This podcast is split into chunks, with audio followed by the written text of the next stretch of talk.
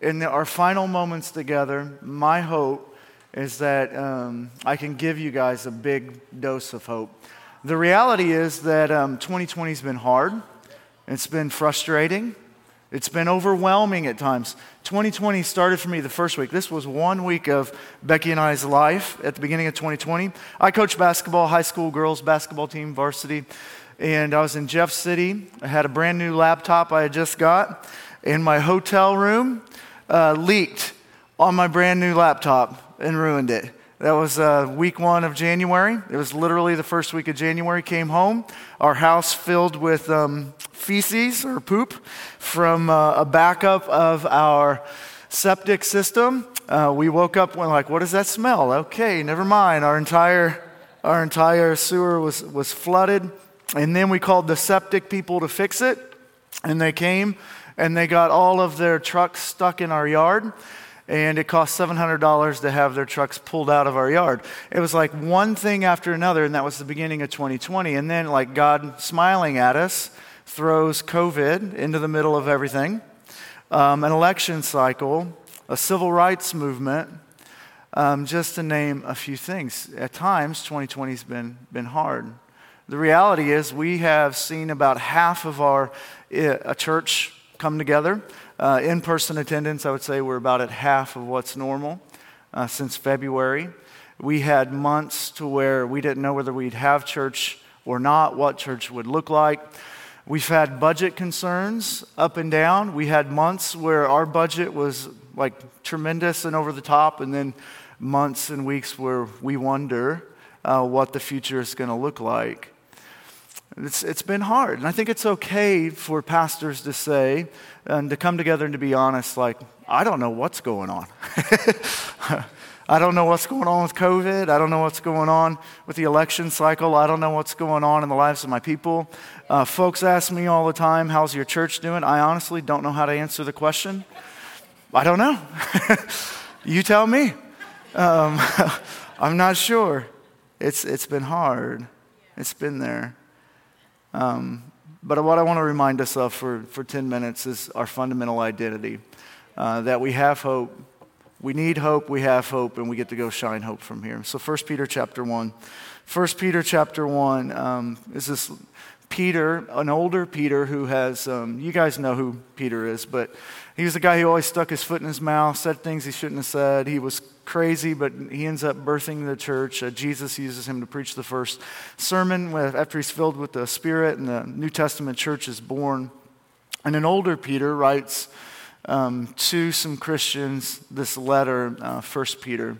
Oh, while they are in trial, while they are struggling, when they don't know the uh, future and what the future holds, and what strikes me about the beginning of 1 Peter 1 is that he cannot say hello without talking about their fundamental identity. He says this in 1 Peter chapter 1, verse 1, Peter, an apostle of Jesus Christ, to those who are elect, what's the next word? Exiles. There's our fundamental identity. Elect exiles of the dispersion in Pontus, Galatia, Cappadocia, Asia, Bithynia, according to the foreknowledge of God the Father and the sanctification of the Spirit, for the obedience of Jesus Christ, and for sprinkling with his blood, may grace and peace be multiplied to you.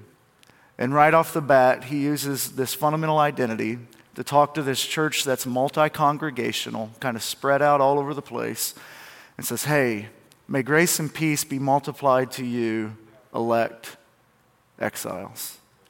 It literally could translate the chosen, rejected ones. This is our fundamental identity chosen by God, but rejected by the world.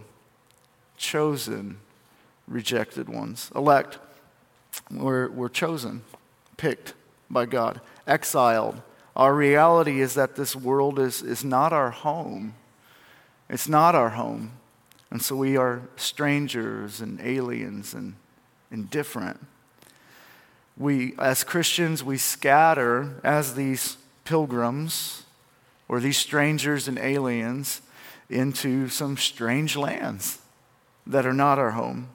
And so there's physical persecution and there's, there's verbal persecution that you can read about in the letter of 1 Peter. Um, and there's a lot of Christians who face uh, physical persecution throughout the world. For us, mainly, it's, it's just um, verbal persecution. Or, you know, you hold to this sexual ethic. Isn't that so strange in our culture that you actually believe what the Bible says about sex?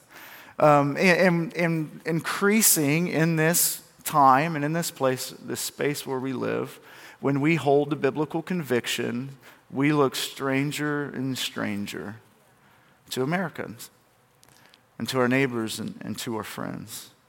You know, in the letter First Peter, there is some physical persecution, but there's also a lot of verbal persecution. Just this fundamental identity that they're different and they don't really fit in with the people in their world. Have you felt that? Have you felt that this year? Have you felt it that we are different, like Brian um, spoke about, Chad spoke about? I've, I've felt it. There's been a lot of moments where I'm like, I don't even fit in in this little community where I grew up. Like, what is wrong with me? Maybe it's what's wrong with them. I don't know. But more and more, there's been this increasing realization of what it means to be an elect exile, chosen by God, but rejected by the world. And so, just some, just some hope for us is to think about that fundamental identity. You, you are chosen, and you're an exile. You are chosen. God is Trinity, and the whole Trinity is involved in that little greeting in 1 Peter chapter 1 uh, says you are um, elect exile according to the foreknowledge of God the Father. There's, there's the Father. And the sanctification of the Spirit, there's the Holy Spirit. Uh, for the obedience to, to Jesus, there's the Son. The whole Trinity is involved in this.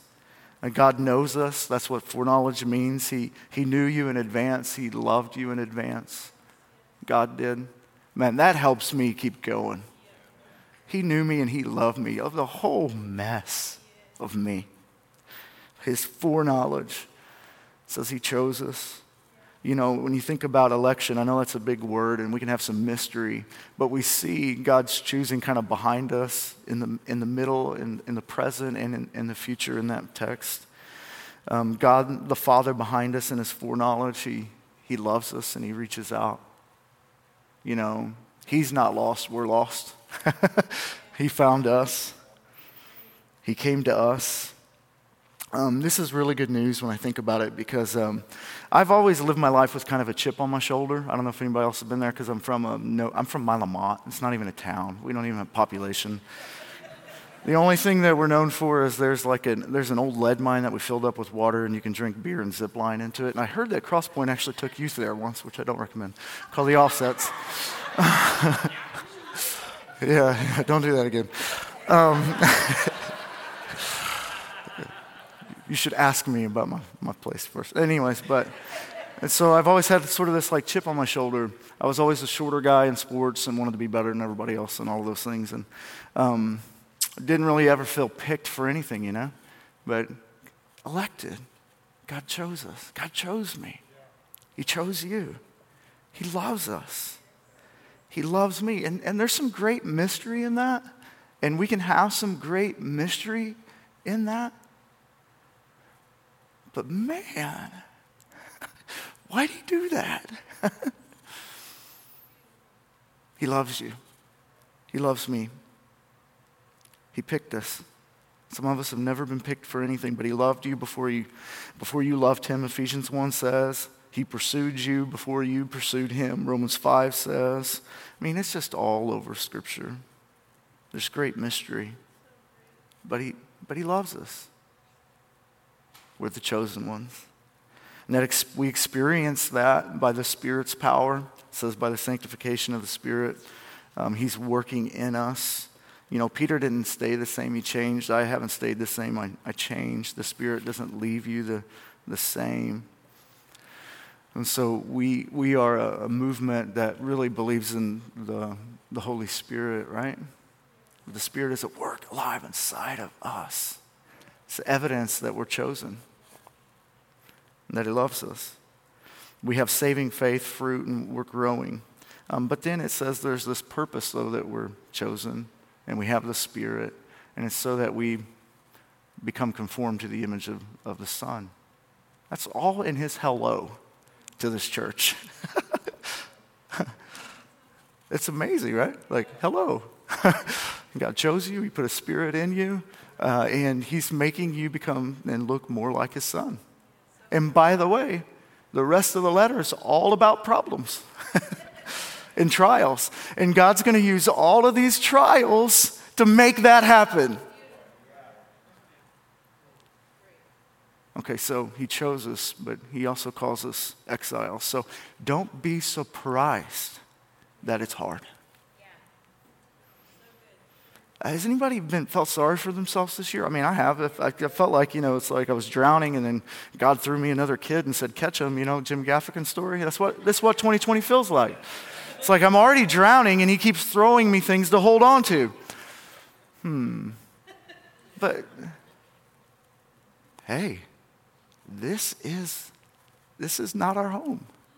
This is the story of the church.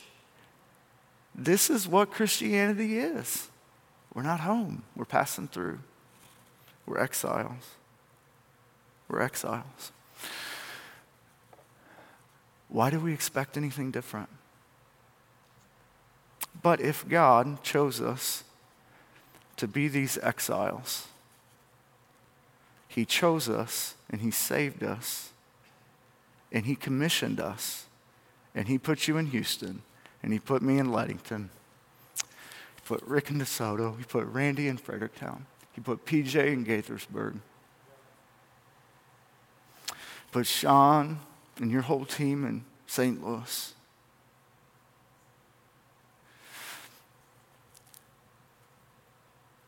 It's his plan. He put you in this place to be exiles right now. There's so much hope in that. He chose you.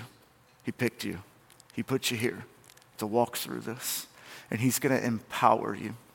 And so in the rest of 1 Peter, so I'm not on my notes if you're trying to get on the notes there on the screen, but the rest of 1 Peter, he's going to tell you how to live as an exile, filled with the Spirit of God, being conformed into the image of His Son. And I want you guys to go and read 1 Peter, but I want to show you just a couple passages, and then we're going to pray, and he's going to come. And so in 1 Peter chapter 2, which is what Brian read a minute ago, um, there's some instruction to Christians. So, chosen Christians in St. Louis and Houston and everywhere else that we're from. Here's how you live as an exile. Um, in, in, verse 11, I'm just going to read you some of these uh, verses. Beloved, I urge you as sojourners and exiles, there it is again, you're sojourner, you're an exile, to abstain from the passions of the flesh which wage war against your soul. Keep your conduct among the Gentiles honorable, right? And so, in, in, in issues of politics, yeah. So, put sin to death, right, first, but then keep your conduct among the Gentiles honorable. We've been talking about resiliency and really these hard issues. How do we do that? So that when they speak evil against you, they may see your good deeds and glorify God on the day of his visitation. Be subject for the Lord's sake to every human institution, whether it is the emperor or the governor, sent by him to punish those who do evil and praise those who do good. For this is the will of God, that by doing good you should put to silence the ignorance of foolish people. Live as people who are free, not using your freedom as a cover up for evil, but living as servants of God. Honor everyone, love the brotherhood. Do you got that? Honor everyone, love the church fear God, honor the emperor. It's hard. Here's how you live as an exile. I mean, that's verse we need for, for these days. Um, 1 Peter chapter 4, he talks about suffering, but he talks about spiritual gifts. Above all, keep loving one another earnestly, since love covers a multitude of sins. We heard about love from, from Chad. Show hospitality to one, one another without grumbling. As each of you have received a gift, use it like you've been gifted, use it to serve one another as a good steward of God's varied grace. Whoever speaks, as one who speaks the oracles of God, the words of God. Whoever serves, as the one who serves in the strength that God supplies, right? It's all about these gifts so that God will be glorified. And then to elders in chapter 5. So, you, chapter 1 is all about beautiful salvation. Chapter 2 is all about living amongst your government. Chapter 3 is actually about marriage, if you want to go read it. Chapter 4 is about suffering and using your gifts. And chapter 5 is about how elders should, should love and lead in the church as exiles. But here's something to the elders. We got a lot of elders in this room. So I exhort the elders among you. This is chapter 5 as a fellow elder and a witness of the sufferings of Christ, as well as a partaker in the glory that is going to be revealed. Shepherd the flock of God that is among you. Not the flock you want, the flock you have. If it's half of them, if they're online, if they're arguing about politics nonstop, I have one, one day I had um, one church member call and quit our church because people wore masks, and another member called and quit our church um, because uh, people weren't wearing masks. I mean, it's like, why did you give me these people, God? Shepherd the flock of God that is among you, exercising oversight, not under compulsion, but willingly, as God would have you, not for shameful gain, but eagerly, not domineering over those in your charge, but being an example to the flock. And when the chief shepherd appears, then you will receive the unfading crown of glory. You don't get it now, you get it later. You live for, live for tomorrow, right? You live for that day that he's coming. So we need hope. This, this year's been hard. We have hope. We're the chosen, re- ex- rejected ones, we're the elect exiles. We have instruction of how to shine hope being hospitable, loving, shepherding in a way that brings honor and glory to God, living for those for that day ahead. I mean, it's it's all right there in, in 1 Peter. And so our fundamental identity as an elect exile, those chosen, rejected ones, gives me hope and makes me aware that there's purpose in these days. There's purpose today. It gives me hope when things are not easy, when things do not go my way, that there's a purpose, there's a, there's a plan. And rejection and um, disappointment. And when things don't work out, no longer has to sideline me, doesn't have to make me move to pity party, because I know that God has chose me. I was born for this time. He's placed our church in this season for this time.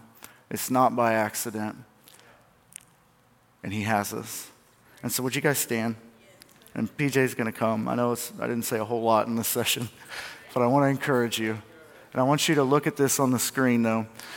Um, so, so, you know, we got to add in, we've got to add in Fredericktown and DeSoto now, because I don't think I had them on there when I wrote this a long time ago. But what if we just rewrite the beginning of 1 Peter? I know I can't write scripture, right? But let's write ourselves into this, because here's our charge. I think it's the same charge.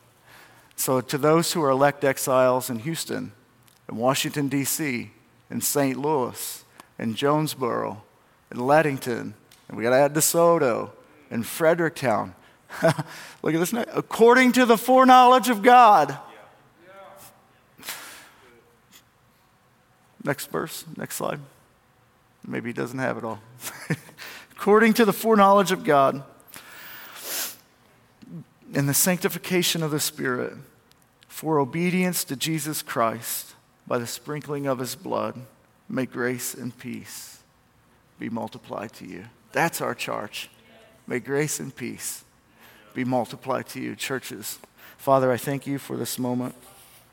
I thank you for a chance to hopefully share just a little dose of hope for us that we're chosen, rejected, that we're elect exiles. And God, I do pray that you would send us as we leave here and we kind of come down the mountain and we go back into the reality of. Um, COVID church, of an election cycle, of all of those things, that we were born for this moment, that our churches were placed here for this moment, and that you have raised us up for this moment. We don't have to shy back. And so I pray that grace and peace would be multiplied to us. It's in the name of Christ.